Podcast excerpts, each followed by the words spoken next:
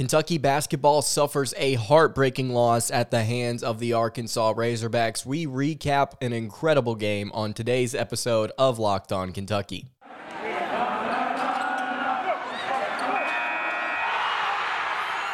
You are Locked On Kentucky, your daily podcast on the Kentucky Wildcats, part of the Locked On Podcast Network. Your team every day.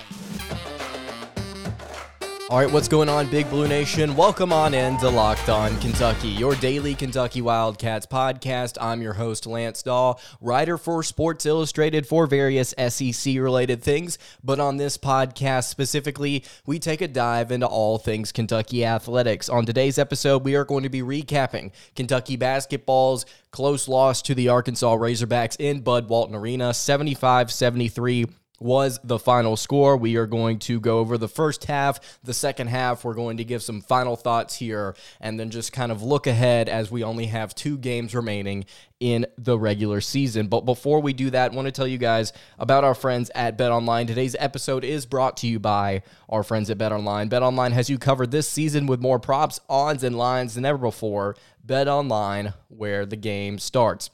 All right, first half analysis here.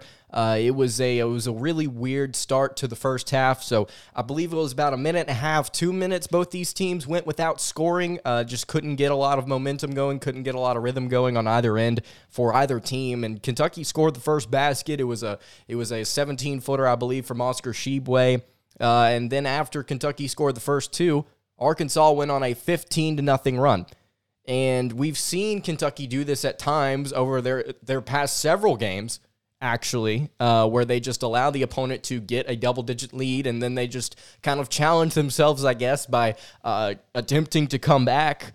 Uh, and it's it, it, honestly, I think that you have to look at both sides of it, right? I think that first of all, it's really impressive that Kentucky has managed to consistently come back uh, in some of their most recent games, just time and time and time again. Uh, but at the same time, I feel like it's not great to see this team consistently having really cold starts. So I believe we were down in the Florida game, eventually came back and won that one. We were down in the Tennessee game, we lost that one on the road. We were down by a ton against Alabama, came back and won that one. We were down by uh, by quite a bit against LSU as well, won that one. And here we are. We lost by two against Arkansas, and they were up. I believe it was 17 to 2, 15 to 2 at one point in this game. 17 to 4. Uh, again, just a just a really weird start um, and I and I say weird as if it's uncharacteristic, but again, like the past several games have been like this, so it, it, it was just it was just odd. I will say though, in terms of uncharacteristic, when Kentucky does start to lose a little bit of momentum, when they do start to get down by six, seven, ten points, they start to do some uncharacteristic things, and we've talked about that a lot before on this show, specifically offensively. Kentucky, obviously, one of the best teams in the country in terms of pushing the pace in transition and getting to the rim and scoring efficiently and consistently. But something that they do whenever they get down is they start to rush that transition offense. They start to really speed things up. They really start to not really think about the decisions that they're making. A lot of pull up mid range stuff in transition, a lot of just odd decisions, turnovers, different things like that. So Kentucky started to freak out a little bit. And eventually they settled down. They got the ball to Oscar Tshiebwe, who just had a phenomenal day. Um, I, I thought that Arkansas was going to do a better job of of, of covering Oscar Tshiebwe. Um, they did not. They did not. We'll talk about that later on in the show. Uh, more and more touches in the post for Kentucky really started to work uh, for the Wildcats. Tshiebwe had all nine of Kentucky's points uh, heading into the under 12 timeout, and that's right. Kentucky only scored nine points uh, after after eight minutes in this game. Pretty good. Pretty good. Also, something that I don't think was explained enough, didn't see it a lot on social media. So, Arkansas, anytime Davion Mintz touched the ball, they booed him. And there were people on Twitter asking, why is Davion Mintz getting booed? What's the deal? What's their issue? Well, Arkansas before each game, they, there's some type of media outlet or something that they have where they designate one specific player for the fans to boo and it's literally from what i can tell there's no reason behind it. They just choose one kid and they say guess what? You're going to get booed today. Congratulations. So the the player that arkansas picked was davion mintz. Congratulations mintz. You got booed for absolutely no reason. They're just doing it for fun. At least from that, that's what I got out of it. That's that's the interpretation that I had. So that's that's to explain what was going on because there were, there was a lot of booing uh, whenever Mintz touched the ball. Not a lot of fouls in this game. Not a lot of fouls in the first half. Definitely not as many as I would have expected. Um, this was a relatively well officiated game. We don't really say that a whole lot here on the show. I thought the officiating was pretty good uh, on both ends. I was very pleased by that. Not a lot of fouls in the first half. Kentucky did a decent job of playing defense uh, without fouling, but something that Arkansas did really well is they did a phenomenal job, and I mean just a phenomenal job of penetrating, getting inside, getting to the paint, and making Kentucky switch on their man to man defense and switch into bad matchups to get easy buckets at the rim. The Razorbacks scored a couple of times doing this in the first half, and if you'll watch in the second half, you really can go and break it down. It's really fascinating the way that Arkansas would set several screens in order to get a guard to switch into the post, and then they would drive downhill in essentially what at that point was a two on one against a guard in the paint, and they would score at will. Um, there were some really interesting things that Arkansas's motion offense did to, to throw Kentucky out of rhythm. And Arkansas has the personnel to do that. They've got some guards that have got a little length to them, got a lot of speed. They can get downhill.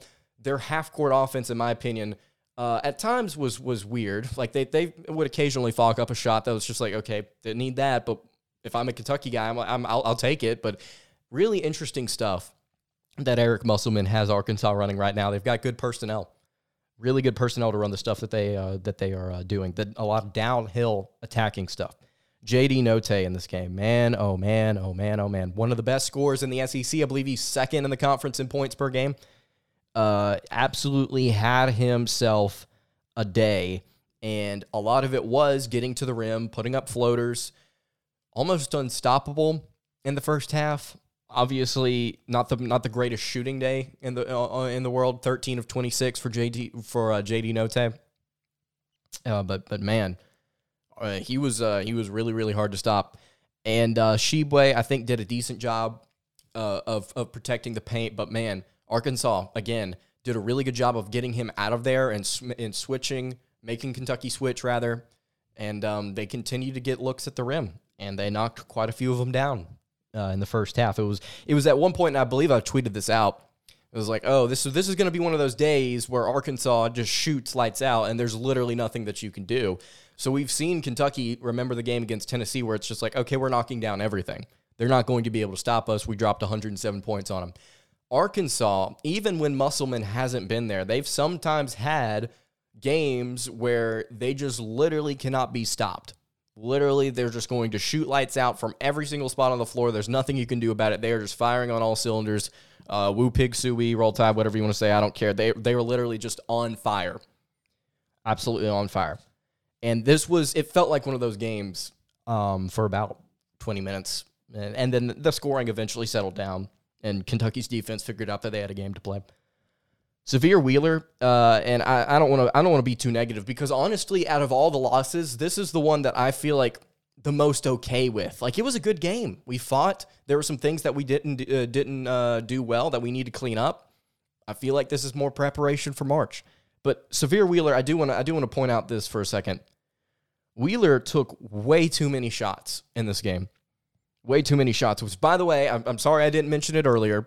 Washington and Wheeler did play in this game. I assumed in last episode, in the, in the preview episode, that they weren't going to play. And they did. And in my opinion, neither of them played well. Um, but Sahvir Wheeler finished with 14 points and was 5 of 13 from the floor. The amount of times that I saw him put up a shot and ended up before the, the, the ball even got to the rim, it's just like, that was not the shot we needed on this possession. We needed our point guard to go out and distribute that to somebody else. That's not the shot we wanted. That's not the three we wanted. And he, um, in my opinion, took way too many shots. It's just one of one of the complaints here, and we'll get to we'll get to my parameters at the end of the episode, talking about shot selection and stuff like that. But and we'll move on here. There's more stuff I want to say about the first half, and there's more things I want to say about the second half. But we'll go ahead and and move on here. We'll talk about more of the things that kind of irritated me about this first half in just a second. Before we do that, one though, I want to tell you guys about our friends at Bet Online. football might be over for this season, and I know a lot of you are sad. I personally am distraught uh, that that football and uh, college football and NFL football are, are over, over. I'm not a massive NFL guy, but man, man, do I love me some college football. It's a, it's a shame that it's been over for what month now, month and a half. Sad, but basketball is in full steam for both pro and college hoops as you very well know. From all the latest odds, totals, player performance props to where the next fired head coach is going to land, betonline.net is the number one spot for all of your sports betting needs. BetOnline remains the best spot for all of your sports scores, podcasts, and news this season. And it's not just basketball. BetOnline.net is your source for hockey, boxing, and UFC odds coverage right to the Olympics and the Olympics coverage information. Head to the website today or use your mobile device to learn more about the trends and the action. That's Bet Online, where the game starts. All right, continuing along here on the Monday edition of Locked On Kentucky, Lance Dawe here with you, recapping Kentucky basketball's 75 73 loss to the Arkansas Razorbacks. I said at the very beginning of this episode that it was heartbreaking, but it was also a great game. And I think that both of those things can be true at the same time. The way that it ended stunk, but this this second half here was just really really really good. It was 34-28 at the halftime break. Arkansas led by as many as 13 three different times. They led uh, 15 to 2 at one point, 30 to 17 at another, and 32 to 19 at another point. Arkansas was shooting 47% from the field. Wildcats were shooting 33% from the field. Uh, Kentucky hadn't made a three yet. At the end of the first half, they were 0 of 8. Uh, Oscar Tshiebwe, though, I said that, that he was working in the first half. Man, he was working hard. Jaylin Williams couldn't stop him. Uh, and I thought that was going to be one of the most intriguing matchups of, of this of this game. Williams couldn't stop him, at least not consistently. Uh, Tshiebwe would would get had some really good post moves that he put on Williams. He would get offensive rebounds and get putbacks. He got fouled quite a bit in the first half. We'll talk about that more in a second. I think it was interesting the way that Arkansas did attempt to play him. But 14 points, 12 rebounds at the uh, halftime break. Kentucky was winning the rebound uh, battle in this game. They eventually did win that. I believe it was 39 30. We'll go check the stats in a second. But JD Notae, 18 points at the half. He was unstoppable. It, he was really, really hard to guard. I, I, I can sit, I could sit here complain about the ways that Kentucky could have guarded him. But I'm going to be honest. I mean, if you're averaging 19 points a game and you're at this point in the season, I don't think a lot of teams are really going to be stopping you, even the ones that could potentially win a national title. I mean, I think I think JD Notae is just simply that dude. I just simply think he's that dude. Really impressed. Second half started with Wheeler banking in a three, and again, just talk about shots that I don't think that should have been taken. I'll take the fact that it was banked in. Don't think he called it, but again, just Wheeler taking some ill-advised shots in this game. Some of them rushed. Knocked it down though. And then Kentucky started to climb back into the game. It was back and forth, back and forth. And then Kentucky eventually took the lead under 16. I was watching the game uh, with a buddy of mine. And I turned to him. I said, I was like, Kentucky's probably going to come back in this game. And it would be really sweet if they went ahead and did it. Um, because I believe if we can either cut this to one or take the lead under 16, this is going to be a fun ball game. And all of that happened. Uh, Kentucky eventually took the lead under 16 uh, in this game, and it was uh, it was a phenomenal game from there on out. Davion Mintz, by the way, I said I, because I didn't expect Wheeler or Washington to play, I expected Mintz to be taking a lot of shots in this game. He probably would have uh, if Mintz or if uh, Wheeler and Washington had not played, based on the amount of shots that those two took. So Mintz might have been more of a factor had those guys not been at full uh, full strength. Um, but he was like 0 of 2 from the floor, played 19 minutes, didn't really do a whole lot. I said he might be one of the most important pieces of this game. Yeah, he didn't do anything. Once again, Jaboy was wrong. Anyway, uh, the duel between JD Notae and Oscar Tshiebwe in the second half was really, really fun to watch. It was just like Notae would get a layup. Then Kentucky would come down and work it into the post, and Tshiebwe would get one. Then Notae would get one. At one point, there was literally it's like back to back to back to back to back buckets between these two. And Arkansas tried really, really hard to prevent Tshiebwe from getting looks at the basket. They were very physical with him. They played good defense, and there were there were quite a few fouls called with with Tshiebwe, um, with Tshiebwe trying to work in the post. Very aggressive. I think I called that. Uh, that that Arkansas would probably foul a little bit. They didn't really foul a whole lot of other people outside of Tshiebwe, though, and we'll get to that later on the show. But Arkansas, very physical inside. Kentucky, not particularly physical inside. Uh, they were at times, but not as much as Arkansas.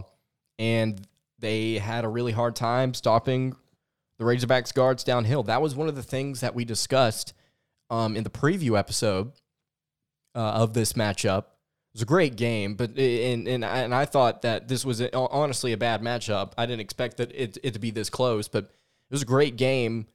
Unfortunately, Kentucky was just simply plagued by the their inability to stop a downhill drive to the basket without fouling and it really hurt them at the end of, end of this game. By the way, I mean there were there were several times where it's where it was Williams or Notae or Toney, and they they would just find a mismatch and they would work the ball inside quickly, and Kentucky would have to foul because if they didn't, would have been an easy two. If you count Kentucky's bench, which I know, and I put that in air quotes in my notes, if you count Kentucky's bench in this game, uh, which has been relatively non-existent, uh, over these past several, several games for quite some time now. Kentucky's bench had 24 points. Um, and those 24 points came from uh, Sahvir Wheeler and Ty Ty Washington, who, um, who came off the bench for the Wildcats in this matchup. Lance Ware, Bryce Hopkins, Daimion Collins played a combined four minutes in this game, and they all combined to uh, to statistically record one rebound. Lance Ware got one, other two guys did nothing. I'm not going to sit here and and complain about the way that Coach Cal likes to to run his team because Kentucky right now is one of the 10 best teams in the nation. They've got a lot of talent and Cal's been around for quite some time. I'm not going to sit here and try and argue with the philosophy that he has because obviously it's working. Um, I'm just I'll just say that it's it's interesting that Kentucky has elected to simply just not use their bench just about whatsoever um, over these over these uh, final few games with especially with the injuries and such. I mean, it's just been weird to see. It's just like we're gonna stick with our starting five. We'll maybe go to two other guys, but that's about it. And I know that we're young at a lot of different positions, especially in the front court. I mean, when you look at where Hopkins and, and Collins, I mean, they're very young, very inexperienced. Um, but but still, I'm not saying that playing them more would help I'm just saying that at times it feels like we need a little bit of, uh, of, a, of a rotation because I'll say this, and I know we don't have that shooter. If CJ Frederick was healthy, um, this team would operate a lot different and teams would have to adjust. Defensively, opponents would have to adjust. If CJ Frederick was healthy, we would swap him out and we would we would swap between him and Kellan Grady. Kellan Grady having to play as, as many minutes as he does and not be able to get the ball in his hands to shoot is a problem teams have recognized and acknowledged the fact that he's their best shooter. He's the guy that's taking threes for them and making them. If we, opponents are going, if we can shut him down, then this offense probably has a difficult time outside of Oscar Tshiebwe, of course. And Arkansas and LSU did this as well, did a really good job of making sure that Grady could not even get close to just about touching the ball especially shooting. Grady had three shot attempts in this game. He made one three, was one of three. Um, but that that's a problem. That's a problem heading into March Madness, not being able to get Grady going. And again, I think if Frederick was healthy and he was playing, this would not be this would not even being uh, this would not be discussed at all. I'm just acknowledging the fact that the way everything sits right now, it's it's an issue. It's an issue. This was, again, a really good game. It was a phenomenal game from about the 15 minute mark to the 1 minute and 30 second mark. Uh, in this game, it was literally just back and forth and back and forth and back and forth. Just really entertaining. The crowd was incredible. Uh, I believe Arkansas striped out their arena. It, it looked great. It sounded great. Uh, the play-by-play was not fantastic for the CBS broadcast. I'll, I'll say that. Um, it wasn't bad. Um, it's just a lot of people did not really like the color commentary, and I just I thought that was entertaining. But you, you I, I know I noted it a little bit ago, but Kentucky really started to foul late because Arkansas was getting uh, drives to the rim, and Brooks got called for a foul uh, late when Kentucky was trying to inbound the ball down. I believe 77, uh, it was 70 to 71. Kentucky was down by one. They were trying to inbound the ball, and Brooks was trying to get free, and he elbowed uh, an Arkansas player in the face, and that was called for a foul. And after that, it, the game was just about over. I mean, Kentucky was uh, had a couple of three pointers blocked uh, that they were trying to when when they were trying to get back into the game, and Arkansas shot their free throws. They were going to win by five, and then Washington banked in a three at the end of the game to to cut it to two. And I'll, I'll say that it was a good call on Keion. Um, I think Brooks played better than a lot of people gave him credit for in this game. A lot of people were complaining about Keion Brooks after this matchup. I don't think he played bad, um, but you can't do that at the end of the game. That's for sure. I also think that the Arkansas player sold it really well because if you go back and watch, you can see before Brooks starts to push him, the Arkansas player flicks his head back, and it's not even his head nor his neck that Brooks is pushing on. So he sold it, and then Brooks pushed off, and he got called. It got called for a foul. It was a right. It was the right call. I'm just saying that you know Brooks Brooks can't do that, and then the opposing player really really sold sold the last little bit of it well. We're going to talk about some of the statistics here and just kind of look forward. Uh, again, this is one of the this is one of the few losses of this season where I've come out of it and be like and been like, yeah, I, I feel completely fine. That was acceptable. That was a really good team at home. You're not to see um, you're not to see a very very many uh, more difficult environments to play in from here on out because you play at Florida, and then uh, you play in the NCAA tournament. And we all know that Kentucky fans travel, and those crowds are going to be those pr- crowds are likely going to be pro Wildcat. Same for the SEC tournament. I'm going to be there, by the way. That's going to be hype. Um, but we'll talk about some of the final stats and final thoughts here, my parameters and such, in just a second. But before we do that, I want to tell you guys about our friends at Built Bar. This is the time of year that I've pretty much given up on all of my New Year's resolutions, but not this year. I'm sticking to my resolution to eat right, and it's all thanks to Built Bar. It almost feels like it's not even really a resolution because I actually enjoy eating them. Built bars are low in calorie and high in protein. You can replace your candy bars with these. They are simply better. A typical candy bar can be anywhere from two to 300 calories. Again, very, very healthy. And they also taste delicious. And Built has so many different flavors. They've got mint brownie, coconut, coconut almond. They've got so many different more salted caramel, uh, cookies and cream. And for this month, they've got white chocolate cookies and cream. It's a brand new flavor.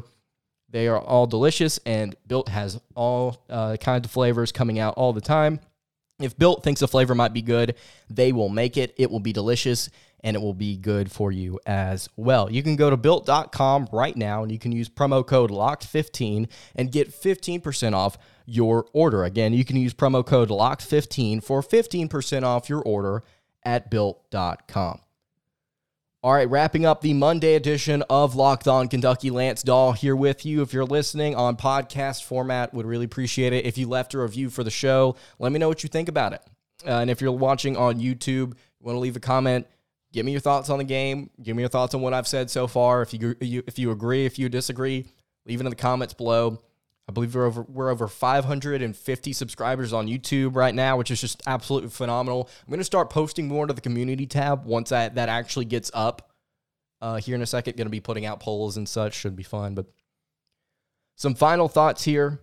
Uh, first off, first thing I want to say is Arkansas is the only team in the SEC that is undefeated against the top 25. They've beaten Auburn, they've beaten Arkansas, or excuse me, whoa, they've beaten LSU, they've beaten Tennessee, and now they've beaten Kentucky really impressive what the Hogs are doing right now to end the season. I believe they won 13 of their last 14, figured out how to play a little defense. Um, they've got a star player. They've got solid role players. They've got depth, a lot of depth considering the amount of transfers that they brought in. And then something else I wanted to mention before we got into the stats and parameters is Oscar Tshiebwe is now fourth all time on the single season rebounds list for Kentucky. He's got 445 rebounds. That's fourth uh, most in a single season all time for the Wildcats. And I did a little math quickly because uh, averaging 15.3 rebounds a game. Like, okay, so we've only got so many games left in the season. How many games would it take for Tshiebwe to uh, to become the number one all time? Well, if you think that this team is Elite Eight caliber, it would quite literally take a trip to the Elite Eight for Tshiebwe if he continued to play average, which is average for him is insane. But if he played average, he would become the the single season uh, rebound uh, leader for Kentucky. And I, I didn't I, for, I forgot who uh, who currently holds um, the all time the all time record, but every single player one through three played before 1950. So this is the best rebounder we've seen for the Wildcats in the modern era. Just, just very impressive what Tshiebwe has done so far. And I believe that if we win our last two games in the regular season, and then we win the SEC tournament, and then we go to the Elite Eight, um, we would see we would see Tshiebwe break that mark. All time single season rebound rebounder. All right, stats here for the game. Oscar Tshiebwe did more than just rebound in this contest. He went absolutely ballistic offensively. Uh, had 13 or 30 points, excuse me, 18 rebounds, two assists, was 13 of 21 from the floor, four of seven from the free throw line. Kentucky left a couple of free throws out there. Um, I don't think it was the main reason that Kentucky lost this game. Tshiebwe played 39 minutes, had three fouls, one steal, three blocks. Again, just just does just about everything for the Wildcats. Very impressive how he dominated uh, a front court that is bigger than Kentucky's. Keion Brooks Jr., like I mentioned earlier, I thought he had a decent game, finished with 14 points, five rebounds, an assist, was 7 of 13 from the floor, had two steals. Uh, Keion, uh, at times people have really complained about his defense and his decision making. I've done the same thing. Um, but this is not one of those games where I came away and I was like, yeah, Keion lost us this game. Yeah, for sure.